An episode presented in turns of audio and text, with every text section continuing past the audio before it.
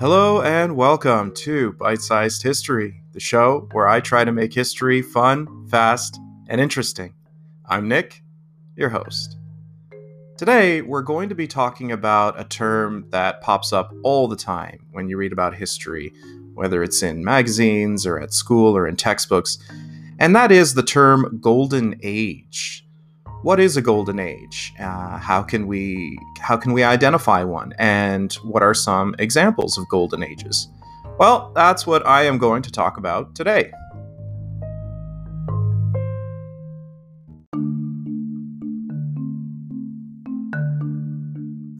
When the term golden age is used, it typically refers to a time of um, great innovation, prosperity, peace, and stability.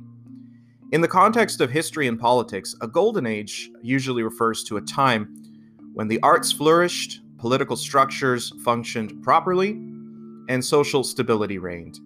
The golden age of Greece, for example, that's one that comes up all the time when people look for an example of this, uh, which lasted from about 500 to 300 uh, BCE, conforms to the uh, the aforementioned definition of a golden age. It's not just used in history, this phrase golden age. Um, it's also often used in reference to a particular art form or medium. For example, the term golden age of comics, for all you uh, comic book fans out there, refers to the period just before, during, or just after World War II, uh, when superheroes like Superman, Batman, and Wonder Woman first emerged. Uh, you know, you'll also see the golden age of cinema or the golden age of TV uh, or the golden age of, of rock and roll.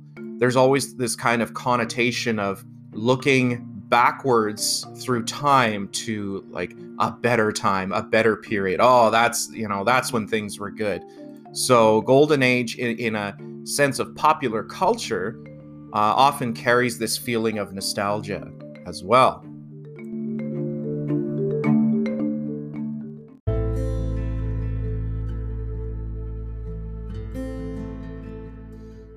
But today we're not talking about golden ages in popular history or comic books or anything like that. We're talking about golden ages throughout history. And the first place I'd like to talk about is Spain. Spain in the 16th century. This period saw Spain at its height. The Reconquista, which was the Christian reconquest of Spanish lands from the Muslims, was complete and the Spanish people were united. You see, up until the late 1400s, i.e., the 15th century, the south of Spain, and especially a region that's often called Andalusia, Andalucía in Spanish, or Al Andalus in Arabic, uh, these were Muslim kingdoms that had been established centuries earlier by warriors coming up from Morocco called the Moors. Um, but by 1492 and the years around there, the Reconquista was complete. The entire Spanish homeland had been reconquered by nobles, mostly from Christian Spanish kingdoms like Castile, Leon, and Aragon. The Spanish royalty wasted no time in funding expeditions to the New World to search for trade routes um, to the wealthy lands of the East. You see, only a few decades earlier, the great city of Constantinople had fallen to the Turks, and the trade routes to the east were now either closed or heavily taxed. So there was a great incentive for uh, things like gold and spices um, that these royals wanted. There was a great incentive to push out and find a new way to get them, because if you did, oh, the gold would flow.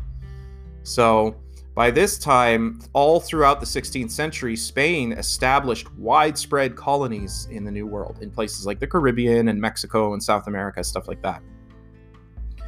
Treasure ships, treasure galleons, full of gold and silver, regularly carried tremendous wealth back to Spain. Their main rivals in this time period were England, France, and the Netherlands, but they still were developing their colonial networks and their fleets and had not yet caught up to the Spanish. The biggest colonial rival for the Spanish in this time period were the Portuguese. And the Portuguese were, in fact, some of the first uh, European explorers to leave Europe and explore places like West Africa, stuff like that. So Spain really had an advantage in this time period. Uh, just like a little note, uh, I said England instead of the United Kingdom or Great Britain because in this time period, in the 1500s, it still was the Kingdom of England. So that's just a little bit interesting trivia for you. But yeah, the Siglo de Oro, this is the classic period where Spain was really at its peak uh, with the conquistadors on their ships. Um, conquistador in Spanish just means conqueror, and it's a um, word that's used to describe the first Spanish explorers of the New World. Uh, if you want to look at them positively, you could see them as brave explorers. If you want to look at them uh, negatively, or some people would even say realistically, you would see them as plunderers, thieves, murderers, uh, gangsters, uh, whatever. They had a very distinctive look, you know, with like the steel breastplate and the rapier and that very distinctive kind of conquistador style helmet, which is called a Morion helmet. So that's all I wanted to share right now about Spain because let's get to our two other examples.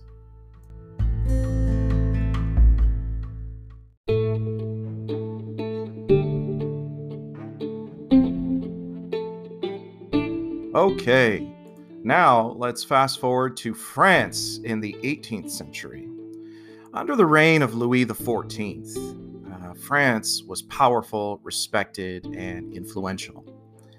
French was the international language of diplomacy and learning, and this is in the 1700s. And in fact, this trend would continue into the 1800s. The customs of French nobility, uh, the way they would carry themselves, the way they would eat, the way they would dance and groom themselves, just their entire lifestyle, were imitated uh, everywhere in Europe, especially in places like Russia. Louis XIV himself was so prominent during this time that many called him the Sun King, and he was quoted as saying, L'État, c'est moi, i.e., I am the state. I am such a radiant, powerful figure that the state literally is me. Um, France during this time period, though, um, unfortunately had many frequent wars with England, um, especially in uh, the New World colonies and stuff like that. Uh, things like Queen Anne's War, but especially the uh, Seven Years' War, which in the United States was called the French and Indian War and that had huge consequences. But I'm not going to go too deeply into that. Um, just the French kings and the French nation through much of the 18th century were powerful and united. Um, this was a time when the French flag uh, was not the, the three color, the three bars that we know today. It was actually like a white flag with golden fleur de lis on it, like uh, the lilies of France. So I just wanted to clear that up because a lot of times when people think of France, like throughout history, they just identify it with that flag. Uh, but the modern French flag is a uh, post revolution flag. And now that I said revolution, let's just talk about that briefly because the French Revolution really put an end to this classic royal period of just like French glory. Um, which the revolution started in uh, 1789. And it led to a new period for better or for worse in French history. Um, a few years into the revolution, the people of Paris actually cut off the king's head uh, and Marie Antoinette's head. Uh, and then you had things like the revolution leading to the rise of Napoleon, uh, which led to the rise of the First Empire, and then all that stuff in the 19th century, which I'm not going to get into now. Um, to this day, though, French is still considered by many people to be kind of like a quote, like a prestige language. Um, a lot of our terms for things like philosophy and international diplomacy, uh, words like uh, entente, détente, coup d'etat, like stuff like that, uh, still come from French. Um, so it, it really did have a lasting effect.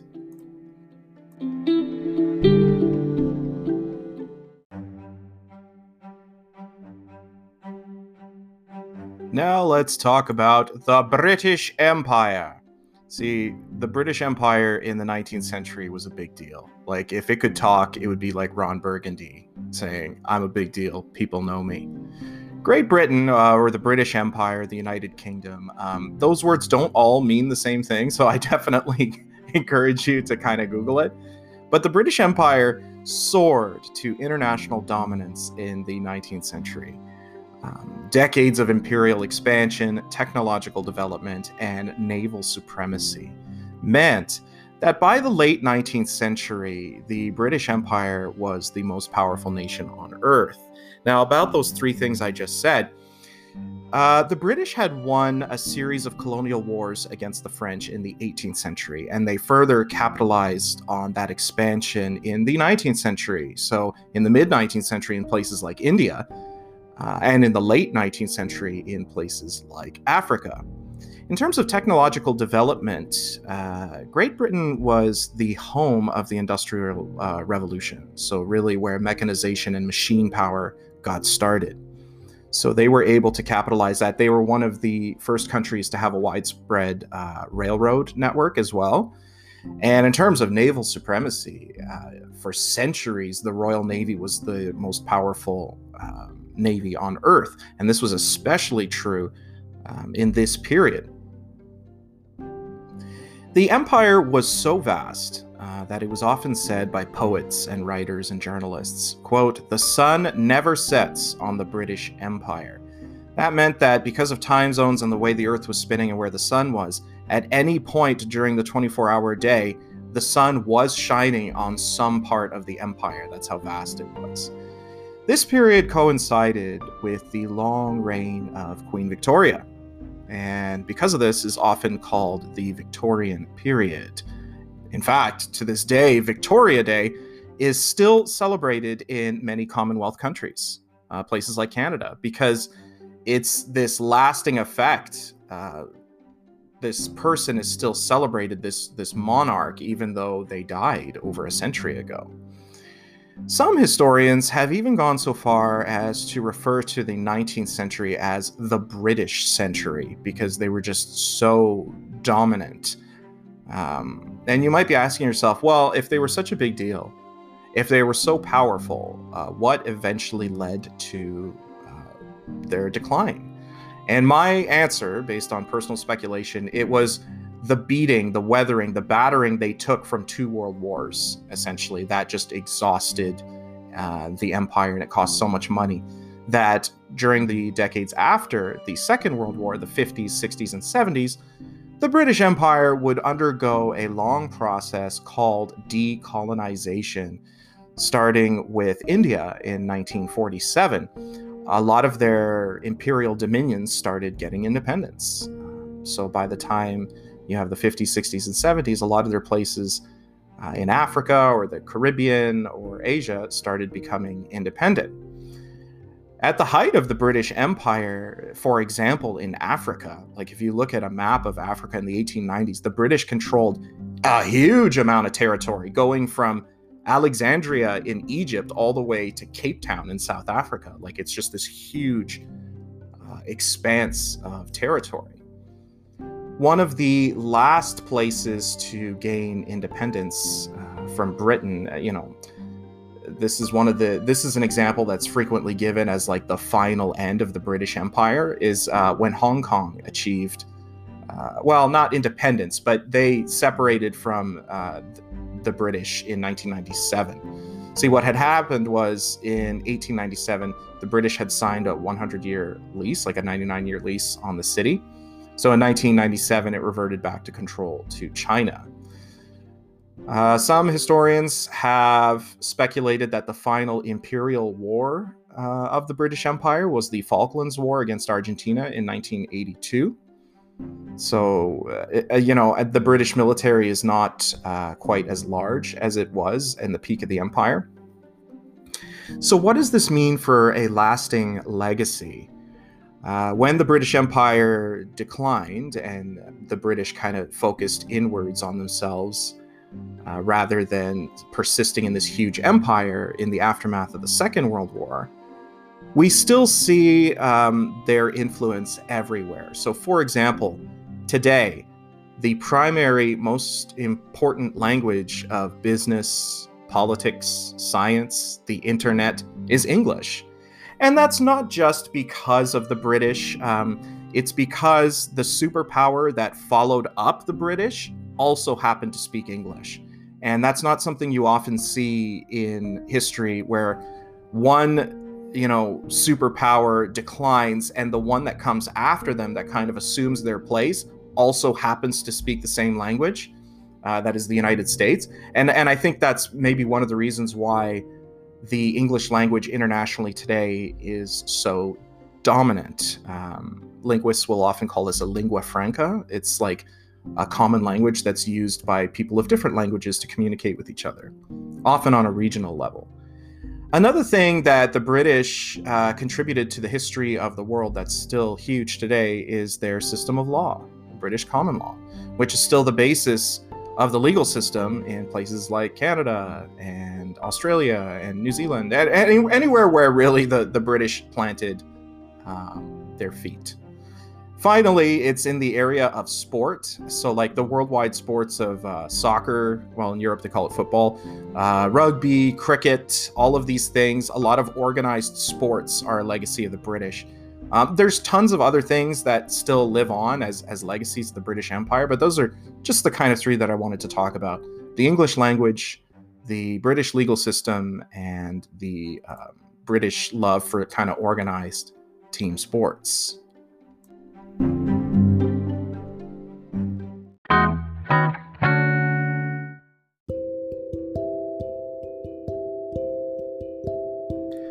Those are the three main examples I'm going to give uh, throughout history of golden ages. But if you do a, a, little bit of digging, there are so many more that you can you can find.